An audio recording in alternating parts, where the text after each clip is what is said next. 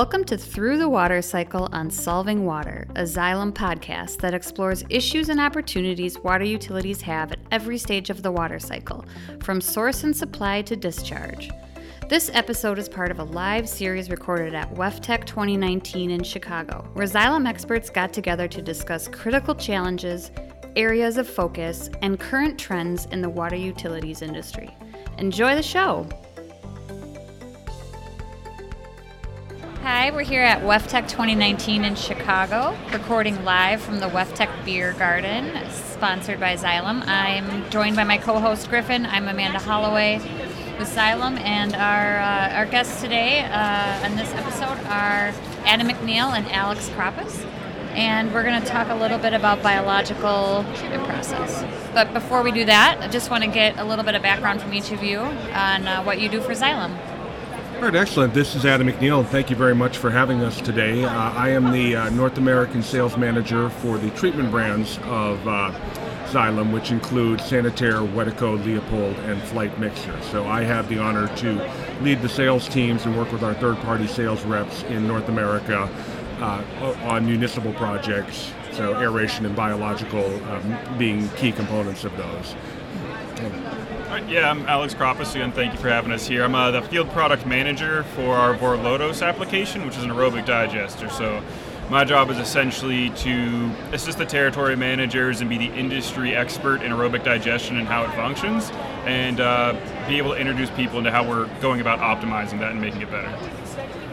So, just to kind of start off, kind of back up, can you explain for our listeners what biological process or biological treatment is? What are some of the, the elements of that? I know we talked about aeration as well, just kind of help people level set. Yeah, well, let me. This is Adam, and I'll start off by saying, uh, you know, uh, aeration and biological we look at as, as, as the heart and soul of, of the treatment plant where and, and we might be a little biased in saying that of course but uh, obviously um, uh, the sanitaire as, as we developed originally was a fine bubble and coarse bubble aeration product. And so, you know, to the uninitiated, that's that's the simple task of, of pushing air and by extension oxygen um, from the bottom of a treatment tank that allows the, the bugs that, that that would have been injected into the tank to to essentially feed on the wastewater and, and turn that wastewater um, uh, essentially into pure water that can be treated further. As Sanitaire has developed and our wastewater treatment has developed, the biological solutions have become much more of a focus on all of the plants as nutrient limits have, have increased and we have had essentially a focus on that next level of water treatment as, as we go downstream and work towards the effluent. And Alex can talk to some of the details of, of that transition and really why biological is the differentiating factor in, in, how we go to market and how we how sure. we um, make that happen. Yeah, absolutely. So biological nutrient removal, like Adam said, is when I walk into it, that's what I see as biological nutrient. That's the heart and soul of that wastewater treatment plant. And when it comes to reducing the nutrients and the solids in the biological nutrient process, it's a very important step in regards to the, how it entirely functions. So up front, you have the screening, which removes the inorganic solids, which we're not going to be able to eat up with the bugs.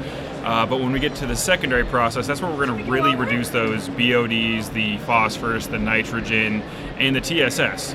Because with increasing limits, we can't do it all in the biological nutrient removal step. But for those filters to function properly, we need to be able to get those TSSs, those phosphoruses, those nitrogens down low enough for them to function as well. Because uh, if we don't get those down in the biological nutrient removal step, they're going to clog and have to backwash constantly, and it just would not be efficient. Sounds like regulatory compliance is a big driver for these technologies. I think regulatory compliance is front of mind for, for just about all we do. And obviously, we don't get business if we cannot be within municipalities' uh, compliant limit. Sure. So you talk about this being a differentiating factor. So what? How does this tech work with other treatment solutions that Xylem offers? Yeah, absolutely. Um, so the biological nutrient removal step is considered the secondary process. So it's the second step, whereas okay. major screening is the first. Uh, Leopold, who is our filtration, is one that we would typically see on the back end of the secondary process. It's going to be a tertiary treatment step. So it's going to take our cleaned and purified water and run it through a filtration step to really get those solids out in the uh, really minute phosphorus and nitrogen molecules that we couldn't eat up in the biological process. Um, so it feeds into that, and then after that, Leopold will take that or that their clean water, the filtered, much cleaner water, and introduce that to the Wedeco step, where we're going to see the disinfection. So each of these different aspects has a very key part of the wastewater treatment process, but acts very different. Because the disinfection is going to be more for those fecal coliforms and other bacteria that's not going to get eaten up in the secondary or filtered out, but we'll be able to create that clean water that we could reuse for land application or, you know, later on maybe beer. Yeah.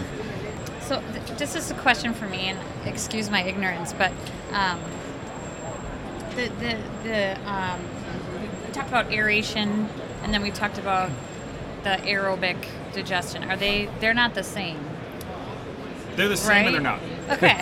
So yes and no, and, Well, I'm just- and, and okay, it makes me feel a little smart enough Yes. to be. yeah. So they're the same and they're not. So they're going to use the same technologies. The idea behind it is going to be similar, but what the aerobic digestion step is about is so from the secondary treatment process, you still have all those bugs and they're proliferating. So you're going to get more and more of those bugs. That digestion step is essentially wasting that so you can keep the proper amount in there to do their job properly and it goes into a digester where we can thicken it up to a higher solids and essentially kill those bugs and have them eat themselves they're considered pathogen attractants and we have these biosolids that if we don't clean them up are just going to sit in a landfill somewhere, do nothing of benefit for society. But if we can reduce those uh, vector attractants enough, it can be used for land applications, like for farming. Uh, with aerobic digestion, it usually ends up farming for feedstock for pigs or cows, but then it has a beneficial use versus just sitting in a landfill somewhere, Sure. or if you're pulling it directly off a secondary treatment, it's going to be sitting in a landfill. So you guys mentioned some of this technology has been around for a while, but how much of this that you're talking about is new, or you know, where where is technology in this um, in this area, this treatment area? Like, where are we at in terms of tech? it's constantly innovating right Sure. now. Um, there's some of the things like aeration has been around for 30 years, and that can get to be fairly standardized throughout the industry. But what we're really looking at is with increased increased nutrient limits, we don't want to have to rely just on tertiary treatment systems to be able to reach these limits. So it's constant innovation. That's one thing that since I've joined Xylem and I used to work on wastewater treatment plants, it's incredible to see behind the scenes what we're working on and what we're really bringing about. Um, the Vorlodos aerobic digester I specifically cover takes an age age old aerobic digestion process and basically flips it on its head. Uh, before we were just aerating, you're returning a bunch of the nutrients that you just treated in the secondary process right back to the front of the plant, and that's just superfluous. And uh, it's saving an incredible amount of energy because there's the age old, I'm hoping it goes away soon, 10 state standard that I have to talk to every engineer about. And what you end up doing with that is introducing more air than you need to. Uh, we're able to take a bunch of Xylem's portfolio between the YSI sensors, the Flygt mixers, the aeration, combine that into a process that controls the entire thing, saves them energy, reduces those nutrients, and just helps the plant run better. And you know one of the pieces of feedback we hear the most is about that energy usage where Sure. the the wastewater treatment plant and particularly the blowers that power uh, the aeration are a huge energy user uh, oftentimes they, they are the top one or two uses of energy for an entire municipality Wow. not just the wastewater treatment plant. So Yeah. there's an enormous priority when you have blowers that are 50, 75, 100 horsepower running 24 7. It is obviously a, a massive usage of energy. So Alex uh, uh, takes the Vorlodos product, and the Vorlodos system is able to engineer a process that allows for the blowers to be turned on less often or at a lower horsepower to achieve the same results. And so that is very attractive to municipalities who are one for cost consciousness and two for environmental consciousness are very interested in keeping obviously keeping those energy um, their energy usage as low as possible. For sure. You bring up a great point about the energy usage because the world right now is pushing more and more towards green technologies, and that's that's the focus that we really have here at Xylem. Is doing what we can to help reduce the energy costs, not just to save them money, but to reduce their footprint. Right. Because I mean, that's a huge push right now is reducing the energy costs everywhere, trying to help out the environment in any way we can. So it's Right. not just about water; it's just about the environment in general. And it's not just about cost, like you're saying. I mean, I'm sure that's a big. So, what do people come to you? Like, what's their biggest pain point? Is it like I'm spending too much, or is it I want to reduce my footprint? Is it regulatory? The Well, biggest, I- it's I- usually. Oh, Yeah, yeah. Let, let me, uh, I, I think we both have it. We're gonna we're gonna approach this from a couple different angles. So, um, it, like everything in the water industry, the answer is it depends. Sure. All right, Yeah, and we've so heard that We've before. got Y- that a yes, okay, yeah. And so what you know what you're going to be in certain situations. If you go to Hawaii, you have power that is 30 cents a kilowatt hour. Mm-hmm. All right, so their their their priority is going to be energy usage. Mm-hmm. You go to different municipalities where you have phosphorus, nitrogen, ammonia, that is need, needs to be reduced based on what is in their current effluent. Mm-hmm. And in many places, you have a combination of those and a whole bunch of other factors. Right. So we look at that and say, okay, we have to solve for what our particular client or what our particular municipality is using. But it is it is it is generally across the map, and we look for solutions. One, we think that the power usage, you'd always prefer to be using less energy, Sure. Yeah, regardless of who you are or, or what your task is. So we look to solve for that for everyone. But then, then the other hot topics that we that we typically run into um, and, and I'm going to kind of set aside stormwater or disasters, that sort of thing. But when you look at what is what is going to be consistently in the water that's coming into and then going out of the plant, is how do we reduce those minerals? How do we reduce uh, those agents? Uh, and again, nitrogen, phosphorus, ammonia are the ones that, that we, we are dealing with most right now. Sure. Yeah, I mean, you brought up a great point about regionality. Very important. Like you said, the energy costs could be more important to another plant, but it, what it really boils down to is they want their plant running right. And if we can save energy on top of that, it's usually a bonus. But mm-hmm. first and foremost, they want to be able to hit their permits, and saving energy is a great bonus on top of that. Uh, if we can show them they're still going to meet their permits and it's going to be almost running the exact same and they can save energy, then yeah, they're all about the energy. But Yeah. with these, especially in certain areas with increased permit limits. Uh, a phrase that I heard when I from my times in Washington is they're looking to get their water to, to pre-human pristinity. Wow. So over the time and as they push towards that, it's going to require incredible Wow. treatment processes. I haven't heard that term. That's good. Yeah, Dinosaurs had great water. Yeah. right. Yeah. yeah, there's that's something I always think about. I'm like, is it really different? All right. Well, and you know, we joked about it because we have heard it before that it depends, but it, in a way, it kind of speaks to the way that you approach every project. It needs a customized solution, you know. So it depends. Is it's not really like not answering the question. It is answering the question. It, it depends. A hundred, hundred percent. And, and again, you know, Alex covers all of North America, and he deals with all of our territory managers who work in various regions. And Right. our, our, our TMs have that, that, that regional focus and that regional understanding. Yeah. And he will come in and, and talk about the solution and have to adapt that solution Right. to, you know, to you know, what does the customer, what does the end user, what does the community need mm-hmm. in, in order to fi- fix this? And you know, we, we talked before about the other areas where we see a lot of interest is the modernization one of aging infrastructure because we need to work towards replacing these inefficient 30 40 year old facilities and oftentimes those facilities are growing due to population growth etc Right. and then we also need to be aware of the stormwater the the events that take place that that put additional stress on each of those and what we're typically seeing as, as these large these storms get bigger and bigger uh, we have to be prepared and, and the safety factors that have to be that influence the uh, the plants need to be increased so we need to build towards not just what's going to happen on a daily or weekly basis but also we need to help that plant design for what's going to happen when this horrible storm comes through and, and, and quadruples or quintuples the amount of influent water you have coming in.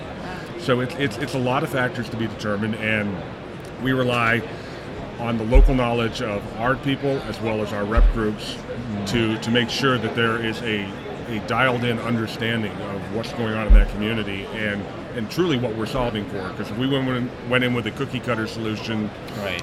it wouldn't take long before uh, before we were not satisfying the people we're working with. Yeah, you have a solution, you have to customize it to yeah, so many factors like you're saying. Yeah, that's really interesting.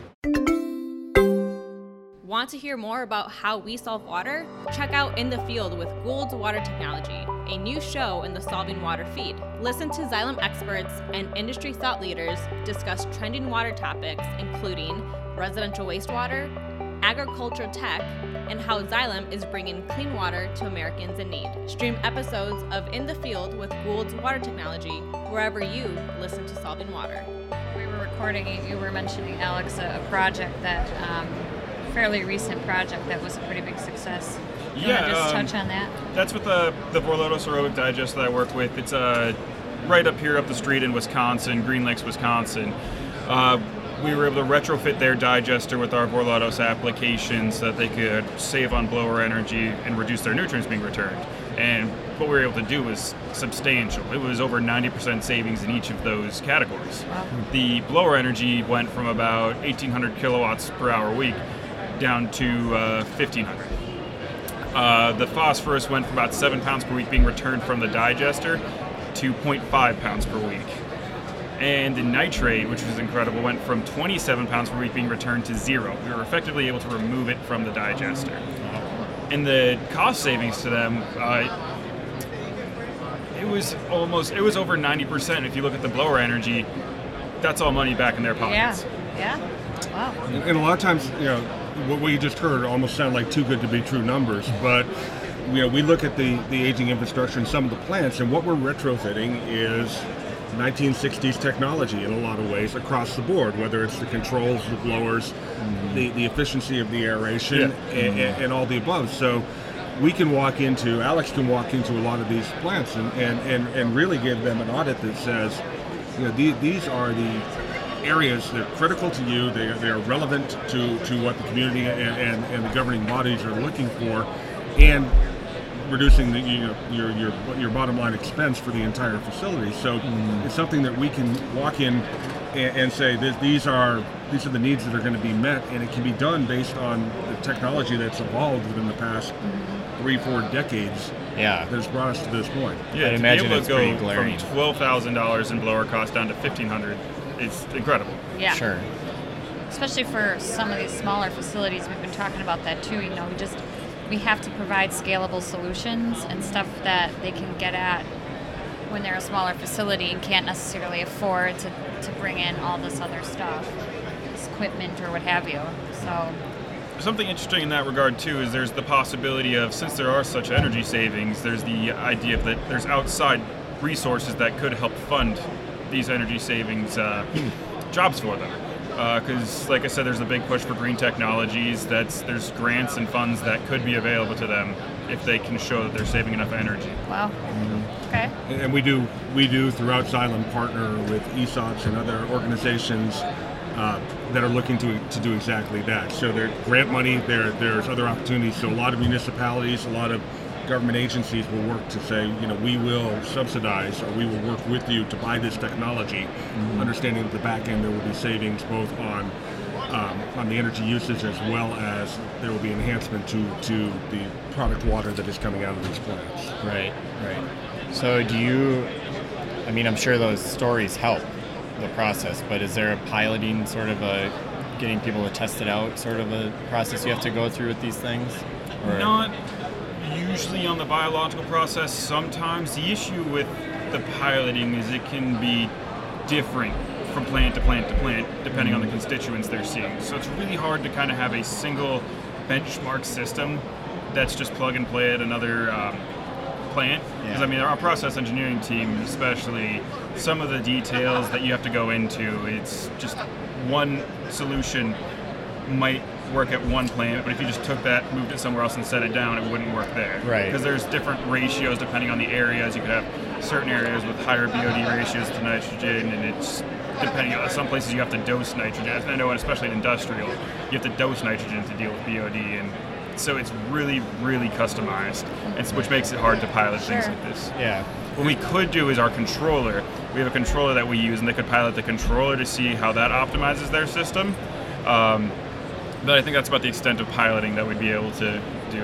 And typically, like, with, with everything, we're asked for examples of Yeah. like, Yeah. like technology. Similar, Yeah, yeah, like because uh, yeah. everyone doesn't want to be the first. They want to. Yeah. They want to. They want to prove an example, and, and so we are able to model.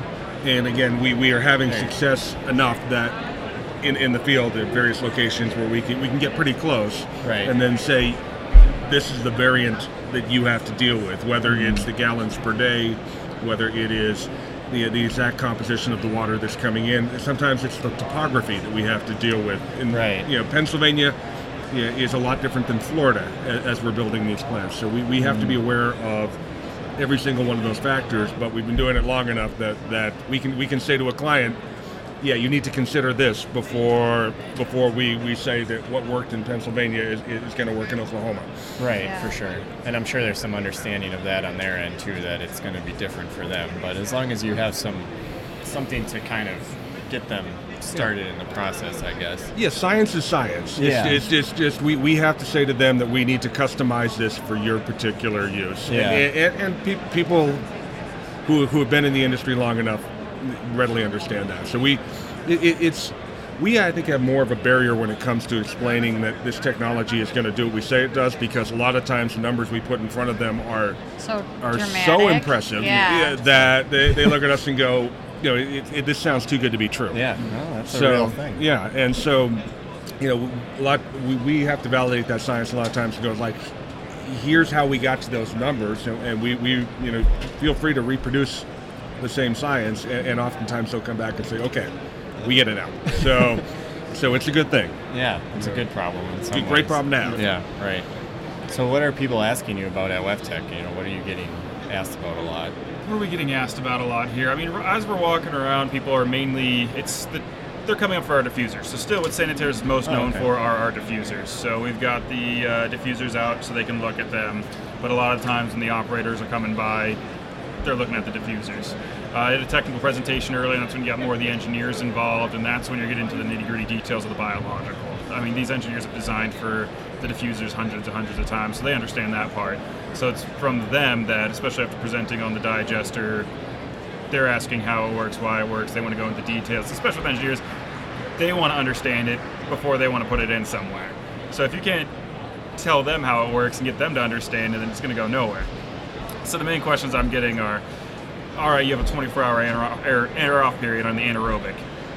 What about stench? Because if you have no air going into biological, it's gonna reek next time you turn the blowers on, and that that plane is gonna get called immediately. Doesn't matter how close the nearest neighborhood is, they're gonna get called. So we have to explain to them that there's an ORP system involved that will bump air on as needed to prevent odor formation and facilitate those periods. Um, but those engineers are just as confer- are concerned for their customers and the plant's well-being, even though they're just designing it and they're not going to be working on it. They want to make sure that they're putting out a good product as well.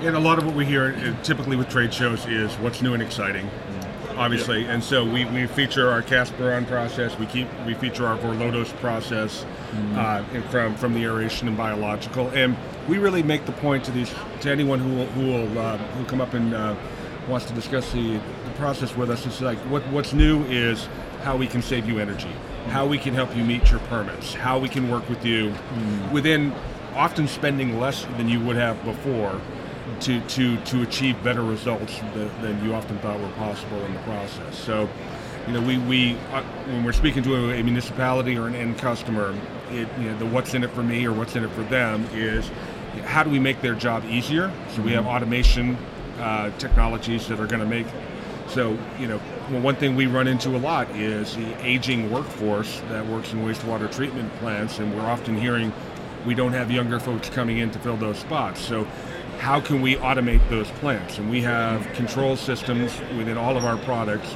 that allow remote control of the plants, or at least remote monitoring of the plants. We have opportunities for folks to to really have a eye into what's going on in their plant on any given moment. And then again, how can we make their lives from, from cleaning the tanks? You know, we have liquid cleaning services and maintaining the tanks so that they have to replace their diffusers less, off, less often. Um, uh, you know, these are questions that we get all the time throughout WEFTEC. And so, and a lot of the engineers, to Alex's point, are you know, how do I differentiate myself? How do I, when I talk to whether it's a contractor or a municipality, how do I provide a better solution? Mm-hmm. So we work with them to talk about you know, the, the, things we've been discussing today, which are ease of use, energy savings, mm-hmm. new, uh, meeting your permit, nutrient removal, and, and, and, and generally how we're prepared for any eventuality, whether it's stormwater, aging infrastructure, et cetera, to say, you know, we will be a good partner for you and we'll be in a position to help you regardless of what your challenge, water challenge happens to be. This has been really interesting, very educational, informative. Love to have you guys back sometime to talk more about maybe some of the regulatory compliance issues you're seeing down coming down. You know, these yeah. are going to keep increasing. There's got to be ways that yeah. um, we're going to be able to, to combat that. Um, but I think that we're at time today, so we'll uh, we'll save that for next time. Well, thank you very much for having us. Uh, as long as the beer is flowing, we'll be back. Yes, thank you. thank you for having us. Cheers. Cheers. Cheers.